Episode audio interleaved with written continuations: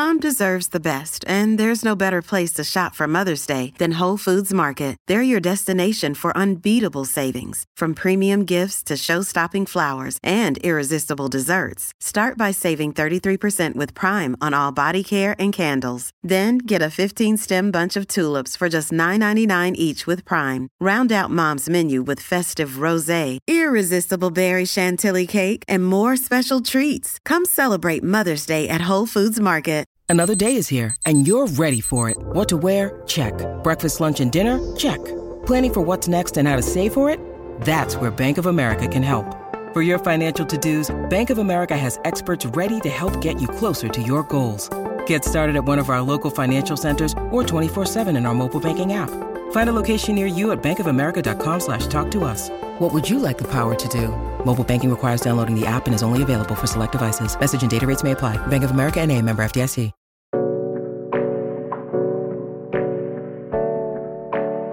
Hi, everyone. This is Carmen and Cristina. And this is Historias Unknown, a podcast where we talk about Latin American history. Sometimes it's horrible and deals with heavy topics like racism, corruption, and genocide. But more than that, it's also about resistance, power, and community. Yes. Uh, what do you have for us today? I have no idea. Well, Cristina, I think you've heard of the Ejército Zapatista de Lib- Oh my God, I messed up. De Liberación Nacional Zapatistas, more commonly referred to as the Zapatistas. Oh my God, I still messed up. more commonly referred to as the Zapatistas. I do know a little bit about them. Yes. Okay. I did not know this is what you were working on. I'm excited. yeah. Um.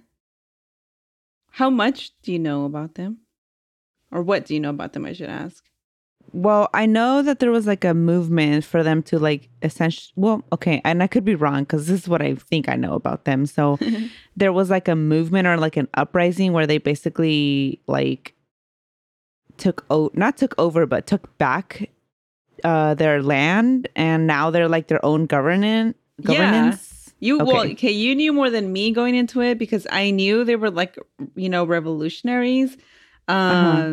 and other than there's like signature look, I don't really think I knew much other than that.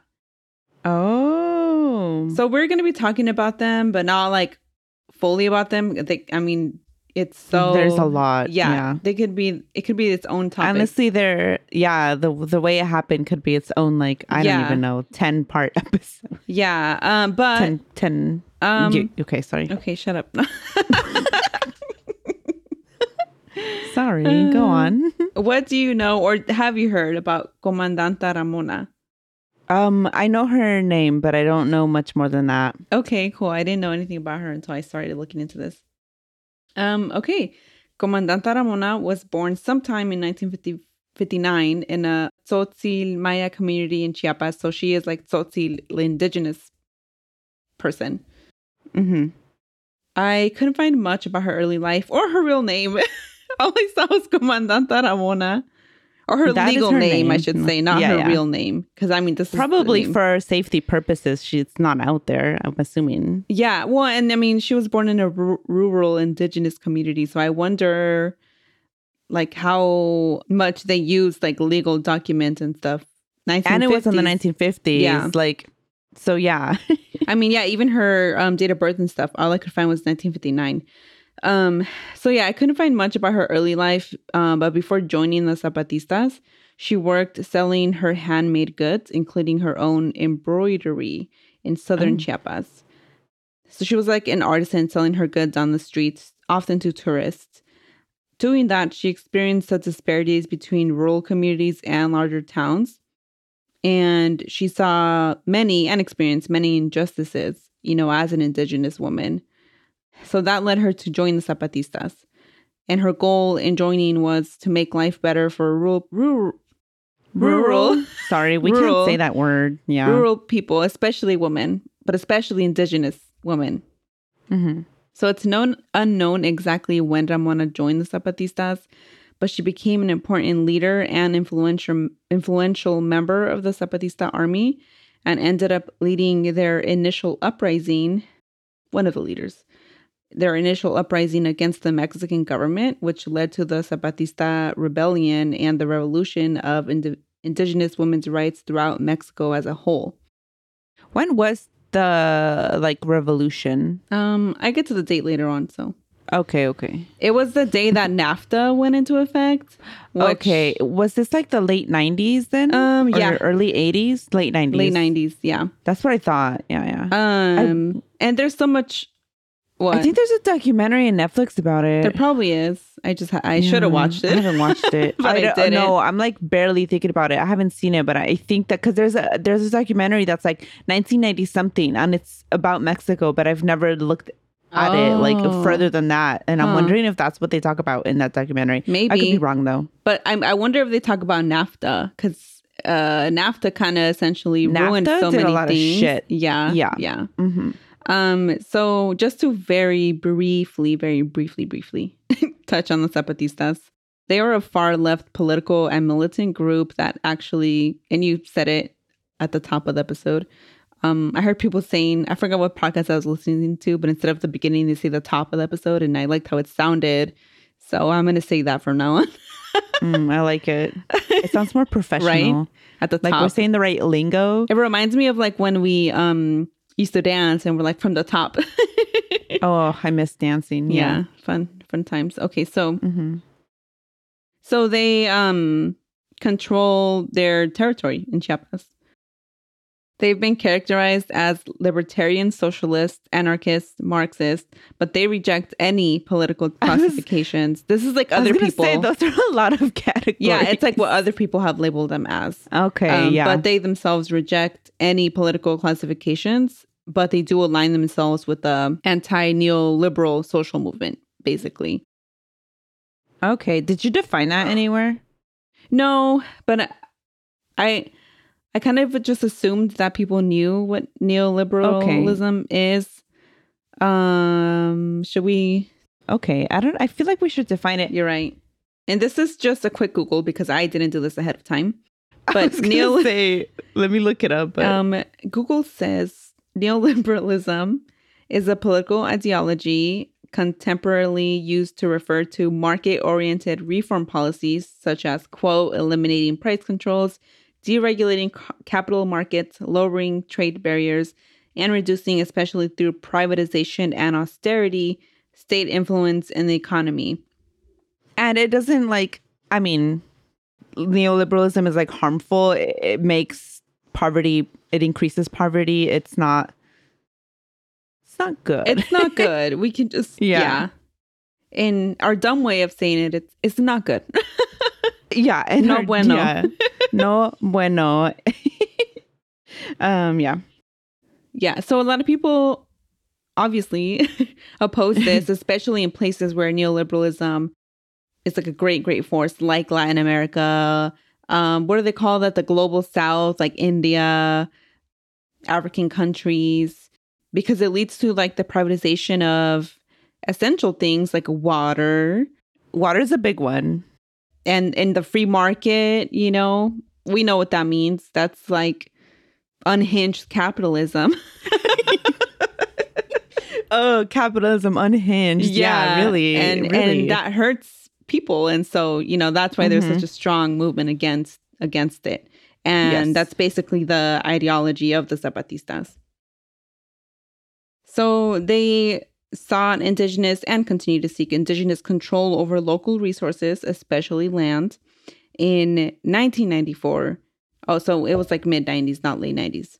I'm gonna look for this documentary now. it was called 1994, but I think it's about a president now that I'm thinking about it. But a Oh. lot happened in Mexico in 1994. Hmm. Okay. So in 1994, the Zapatistas rose against the Mexican government. The army and movement consisted, you know, of impoverished, ru- this damn word again, rural, indigenous men There's and got to be a separate word for it. I don't know. I don't know if there is. Farm workers, I guess, but they're not all farm workers. Like, just I'm just gonna have to say it, rural, Mm, okay. rural. Oh, episode it's a it's a TV show called 1994 and they have different episodes. So one is Oh. about the assassination of a Mexican president. Episode 2 is about the revolution. okay, cool. The Zapatista uprising. Okay, we have to watch this. Yeah, Yeah. have to watch it. Yeah, because I, I mean, I want to do, a, or we should do a whole episode. Uh, well, you can do various episodes, but like a separate, you know, Zapatista Talking about the uprising, yeah. episodes as a whole. Yeah. Yeah. So, And you know, if we were more organized and perfect, that would have come before this episode. well, let me tell you how much of a mess we are because when, because I, okay, you know, when I talked about Azucena Villaflor Uh-huh. and the uh, Madres de la, del Plaza, de la Plaza de Mayo. And I Uh-huh. also want to talk about uh, the like sister organization that came with that. the grandmothers. Yeah. And I'm like, ideally, I should have done it. As like after. a two-parter back to back. Yeah, ideally. I no, no. but- Ideally, I should have talked about um the dirty Oh. war Okay, like super ideally, yeah, the dirty war would have come first. and then that. But then you know like a whole yeah, but you know it's Everyone fine. knows that Cristina has ADHD, so that means that I have ADHD. I have self-diagnosed you. you have twin diagnosed me. I have twin diagnosed you, yeah. and so And I, I mean, it's it's given, so yeah, it's hundred percent. that means that we're never gonna get episodes in order like this. You never had a chance, yeah, and also we never had a chance to just have a really organized podcast like that. I think the most organized, and it wasn't on purpose, but was our series of El Salvador. Yeah. uh, anyway, we're a mess. So, hmm In short, yeah. Um, so many of the Zapatistas were impoverished. They were indigenous people, they were farmers, artisans, and they were demanding full autonomy from the Mexican government, along with land back. yeah. Sorry, go on. no, it's okay. Um, along with global liberation for all oppressed people. So big, big goals. goals that we hope to see, you know, One day, one day. So the community began to mobilize in the early 1990s, but I also saw some things about the that they started in the 80s. So I don't know if maybe with more research I would have found Yeah, I was gonna say usually there's smaller because they came from a different um Yeah. group also that I don't think I wrote about it here, but Oh yeah, and I think they probably d- then united as one bigger. yes, something Yeah. like that. And it's it's like a common story with Yeah. with things like this. So And they began to mobilize because the people felt that the government was exterminating them. You know, stealing their lands, extracting the region's natural resources, forcing people to leave the countryside and move to cities, disappearing indigenous languages through public education, which is something we talked about last week in our Bukele we bullshit did. update Yeah. number two Mm-hmm. signing free trade agree- NAFTA free trade agreements that threatened the livelihood of the people and you know that was all happening at that point right but prior to that we have a long long long long long history Yeah. of spanish invaders slavery indigenous people being forced to work in plantation style sugarcane fields and then you know the indigenous people surviving mexican independence and mestizo landowners ongoing racism and then you know all of that culminating to with neoliberal economic reforms and as one indigenous man put it the government los estaba chingando Wow. So um direct. yes i- in So summary concise? the government los In estaba summary. chingando Yeah. In summation. 100%. yeah. In, in short, the government was fucking them over. But I feel like if you don't know Spanish, you know the word chingar anyway. So Eh, yeah, I think most people know what Yeah. that means. Um, so on January 1st, 1994, the day the North America Free Trade Agreement, NAFTA, went into effect, um, Zapatistas rose up against the Mexican government, declared war, and seized control of major cities across Chiapas. They burned the army army's barracks and liberated the inmates of the San Cristobal de las Casas prison, wow. um, and other stuff. But this is all I wrote down. yeah. Yeah. It's a lot. Yeah. In response, the Mexican army descended onto Chiapas with intense violence. Mm, you know, when I talked about uh, some revolutions happening in the gum episode, I don't know if you remember Oh, yeah. that, but I think this was it, part of it. I thought that was longer ago. Mm, no, because I remember saying that gum. Oh, Yes, yeah. There was like turmoil, Yeah. and that's when the United States pushed to create synthetic gum. It might have been longer ago, actually, but it, it is the same region. Yeah, well, you know, like it, it- there's a lot of indigenous people in Chiapas um, who have put up with the Mexican government for a long time. And so there's probably for sure been lot, yeah. other um, uprisings and Yeah, things like that before this. And, and this was a long time brewing, you know? yeah. So, yeah, the Mexican army responded to this with intense violence and it led to further uprising uprisings from students. And you know, the articles I read said rioting, but you know how we feel about rioting in that word. Right. Yes. it's not a riot it. if it's in response to an injustice. It's an uprising. exactly. so, in response to the violence that the Mexican army committed against the indigenous people, students of Mexico City protested, rioted, um, uprose in Mexico City Mhm. for the Yes. violence in Chiapas. Yes, this I did know about for some reason a little bit. Yeah. The uprising lasted 12 days and resulted in peace talks that to this day have yet to be resolved, meaning the government didn't do what they said they were going to do. Mm, uh, yeah, you of know, course. story as old as time. Yep. So there's a lot, a lot to be said about the way the Mexican government responded and what they did to the community and supporters of Zapatistas for years after the uprising that we don't have time to talk about today, but hope to do mm-hmm. so in the future. Mm-hmm. Yes. Mm-hmm. because we're here to talk about a mujer who was at the center of this uprising and central to seizing control of the city of San Cristo- Cristobal, Cristobal. yes, um, de las Casas, which was the former capital of Chiapas, and I didn't know that, and I don't know what the current capital is either. Uh, well, let's just do a quick Google search here. All the articles said it was the former capital, so we'll see. Oh, I, I knew that. Tuxtla Gutierrez. oh, okay. Why I didn't know that? So thank you. Yeah. Um, so Comandanta Ramona organized the seizure of the city, which was led by Major Ana Maria, another mujer that I hope to cover in the future. So Ramona was one of seven comandantas on the committee that directed the Zapatista army, which comprised of one third woman. So the whole army was one third. Wow. Amazing. Yeah. And the com- committee, the leadership committee has its own like name that yeah, I just didn't write down because it was too much abbreviations. Okay. That's why I just write the leadership committee. Oh, makes sense. yeah. Okay. So prior to the 1994 uprising, during the formation of the Zapatistas, thousands of indigenous women came together to create the Revolutionary Women's Law. Have you heard of this? Mm, I have not. So, this asserted women's right to self determination and equality at home and in the ranks of the Zapatistas. So, after consulting with indigenous women, Ramona and Ana Maria wrote the Revolutionary Women's Law. I have not heard about that, by the way. Oh, You had asked me and I Yeah. didn't answer. I thought you did, but no. I don't know. And then the Zapatistas passed it as law that same year. On March 8th, coincidentally, International Oh my god! yeah. I- is that is that a coincidence or was that on purpose? I don't know. Was Like- International Women's Day a thing? I don't know. back then? I don't it might have been. I don't know how old it is because this was in the 90s. Let's do a quick search. We do on the fly research here. Sometimes, yeah. Okay, yeah, 1857. oh no way!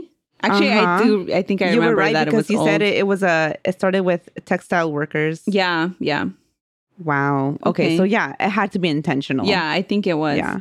and the Revolutionary Law on Women. So I heard, I saw it called Revolutionary Law on Women and also Revolutionary Women's Law interchangeably. I like the Revolutionary Women's Law better. Me too. So it was made public during the uprising in Chiapas and included 10 demands specific to women's right. So, I mean, you know, the Zapatistas basically it's its own government, right? They govern themselves. Yes.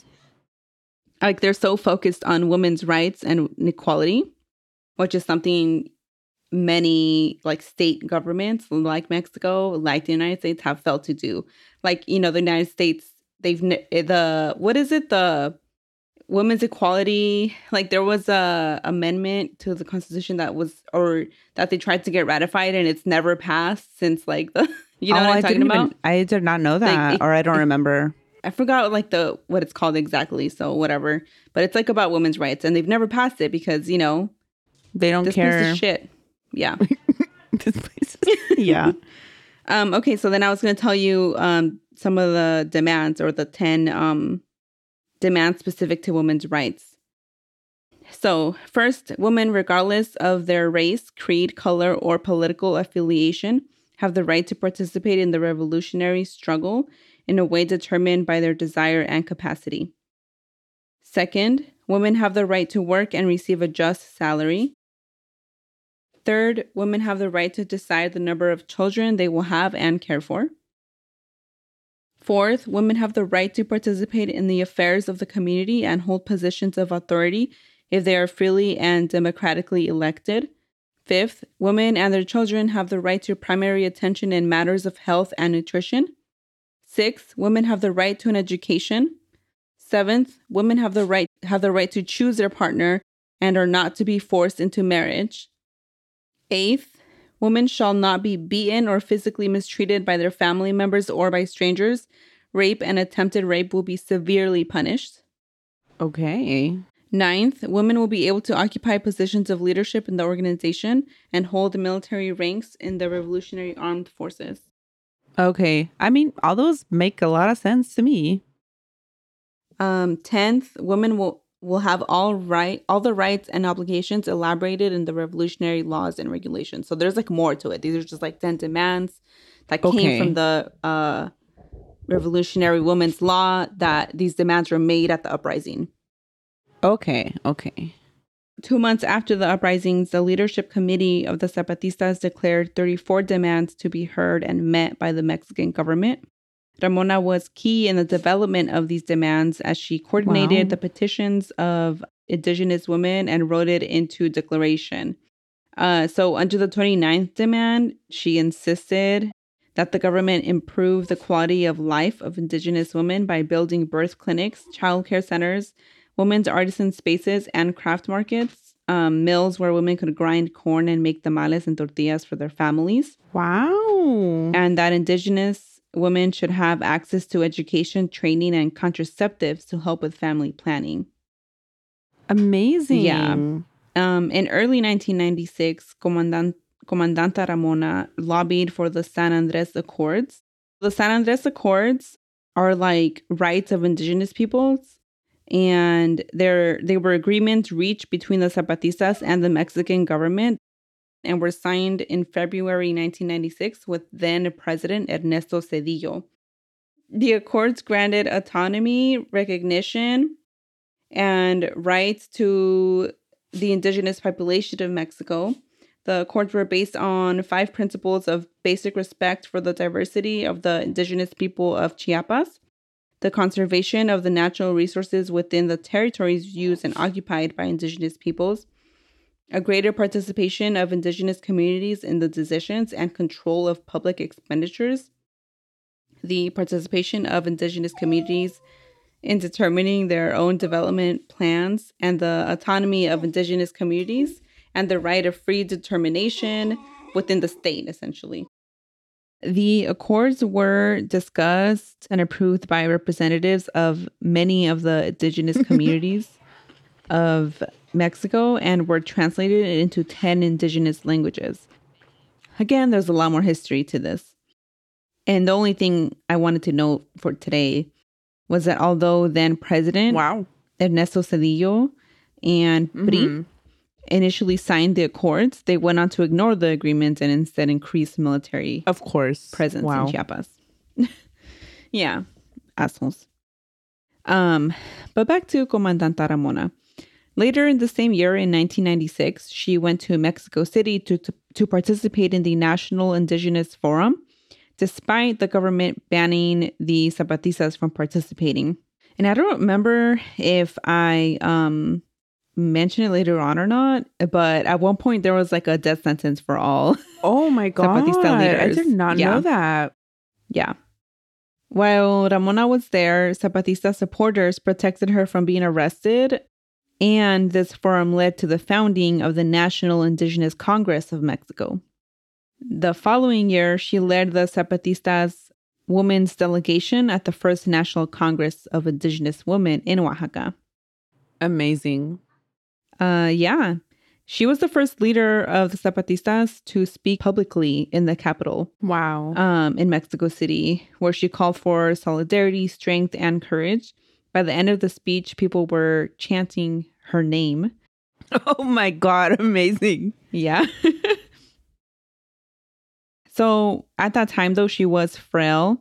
And in early 1997, she was near death from kidney failure. Oh. The government granted her immunity to travel for medical treatment at this time because before that, she was unable to seek medical treatment because there was a death sentence on the life of every Zapatista leader. Oh, wow. Yeah. So Ramona's surgery was successful and she was able to recover.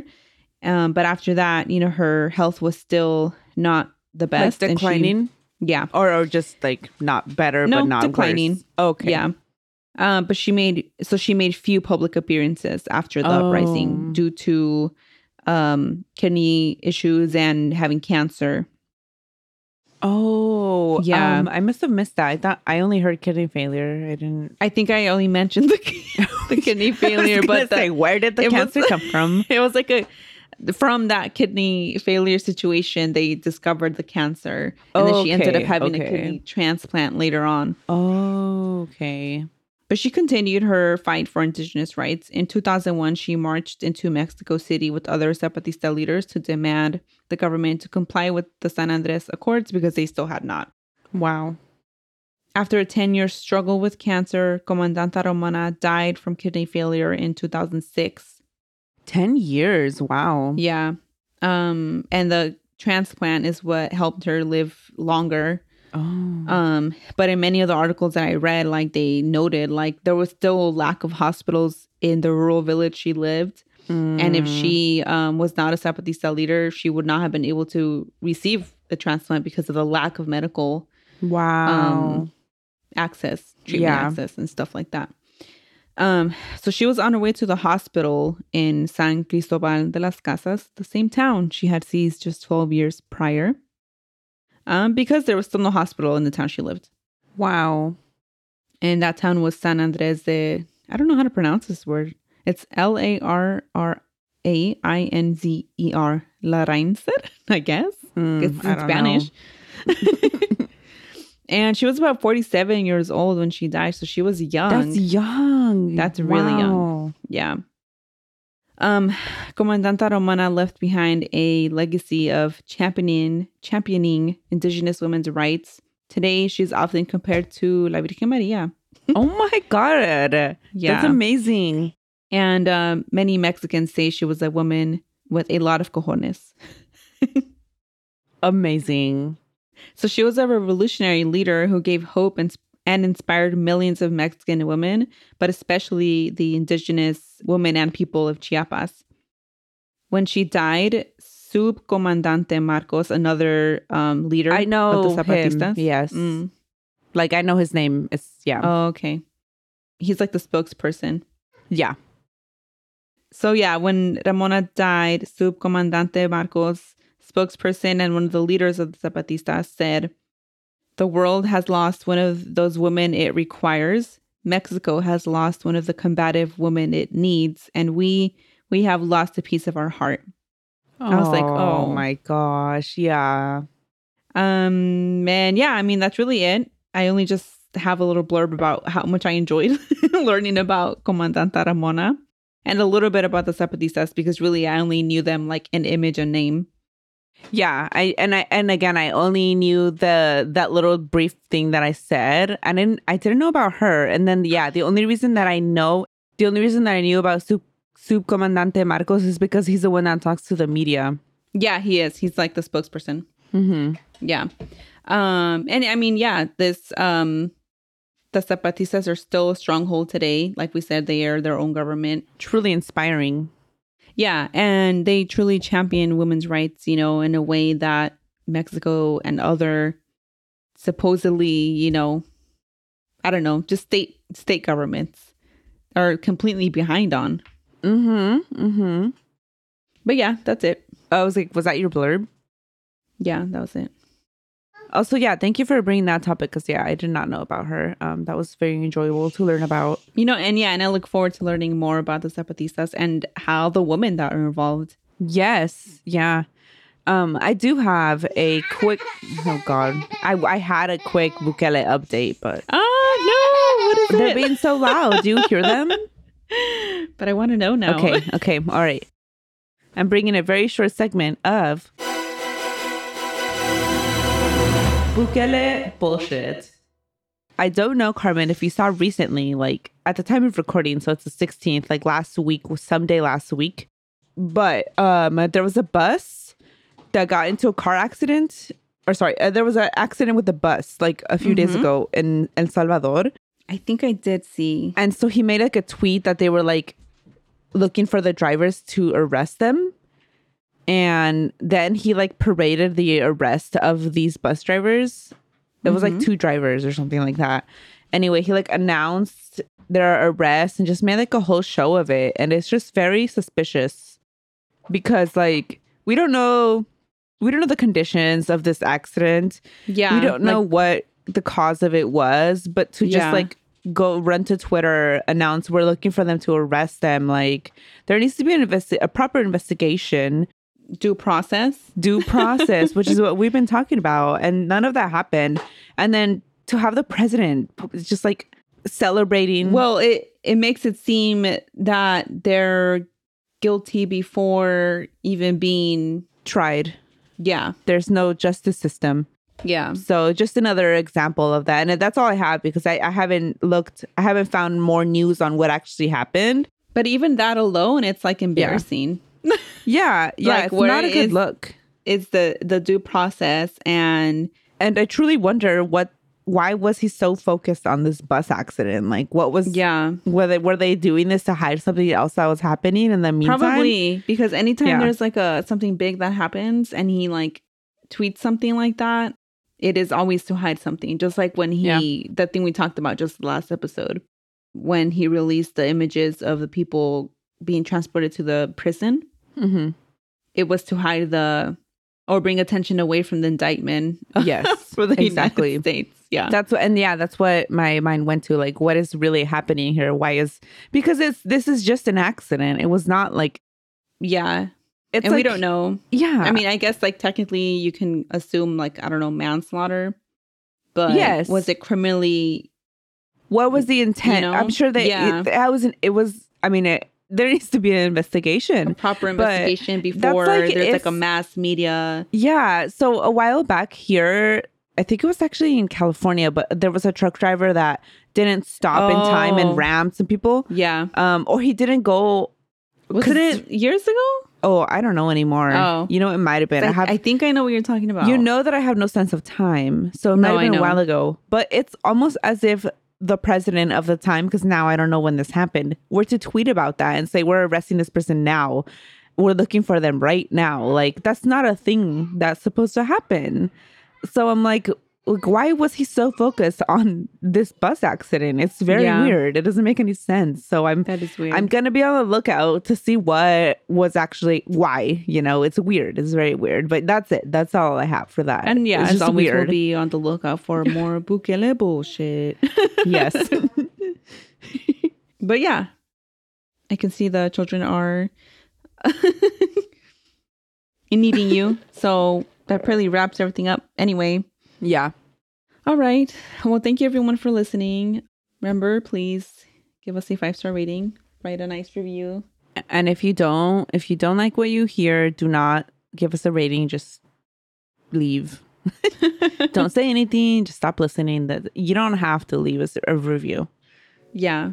And yes, thanks for listening. We'll catch everyone next time. Bye. Bye.